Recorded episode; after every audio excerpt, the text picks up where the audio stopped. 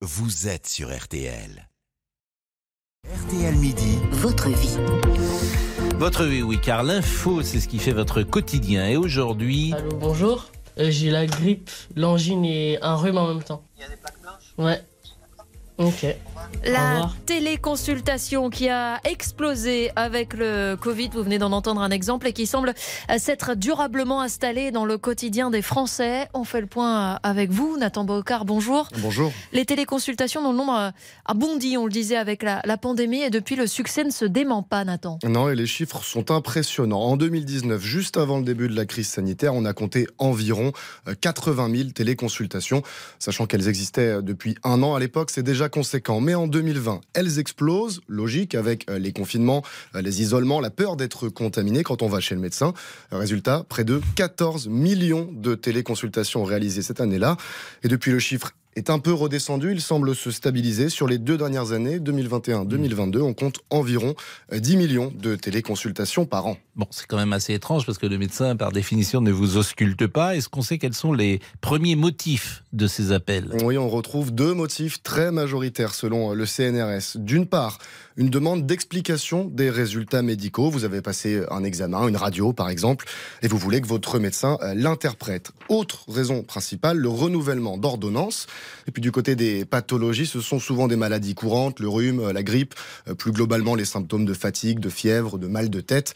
À noter également, les infections urinaires font partie des motifs les plus courants en téléconsultation.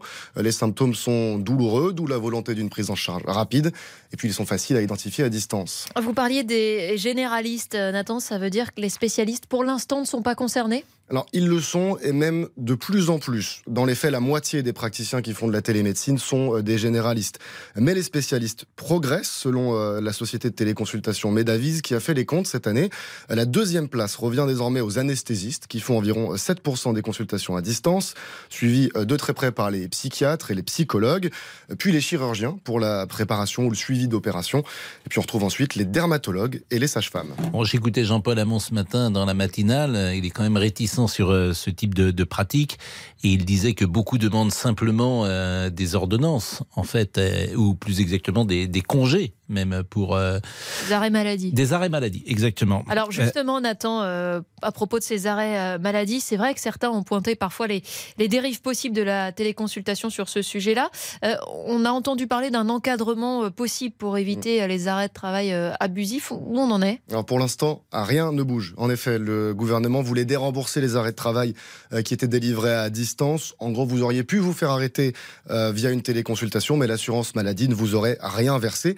Ça avait beaucoup fait réagir. On s'en souvient, c'est un moment où les, les Français ont du mal à trouver un médecin. On rappelle que 6 millions de Français n'ont pas de médecin traitant, mais l'exécutif, lui, défendait une mesure de lutte contre la fraude sociale, sauf Sauf que cette mesure a été retoquée par le Conseil constitutionnel. Il rappelle que c'est inscrit dans la Constitution. Toute personne en incapacité de travailler a le droit à des moyens euh, convenables d'existence. Or, selon lui, dérembourser les arrêts de travail euh, à distance aurait pénalisé les Français qui ont du mal à trouver un rendez-vous. Donc pas de, de frein de ce côté-là.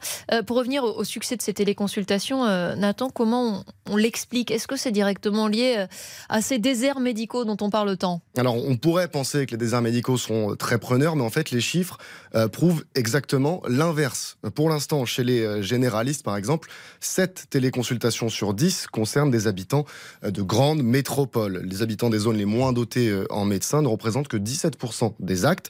Alors, quand on sait que la plupart des téléconsultations ont lieu entre des patients et des médecins qui habitent tout près l'un de l'autre, Hmm. on comprend une chose, c'est que la téléconsultation n'est pour l'instant pas la principale réponse au problème des déserts médicaux. Et tout le monde téléconsulte? C'est-à-dire Pas tous les médecins Pas vraiment, non. Du côté des patients, bon, on vient de le voir, Mm. déjà la majorité habite en ville, donc très peu de personnes dans des zones rurales. Et par ailleurs, ils sont très jeunes. Près de la moitié euh, des téléconsultations, enfin plutôt jeunes, euh, sont faites par des patients qui ont entre 15 et 44 ans. Ils sont donc largement surreprésentés par rapport euh, aux enfants ou aux seniors qui, eux, vont davantage euh, consulter sur place dans des cabinets. Merci beaucoup Nathan Bocard pour euh, toutes ces explications. Dans un instant, l'info revient. Il est 12h30, c'est l'heure de la grande édition. À tout de suite. Céline Landreau, Pascal Pro,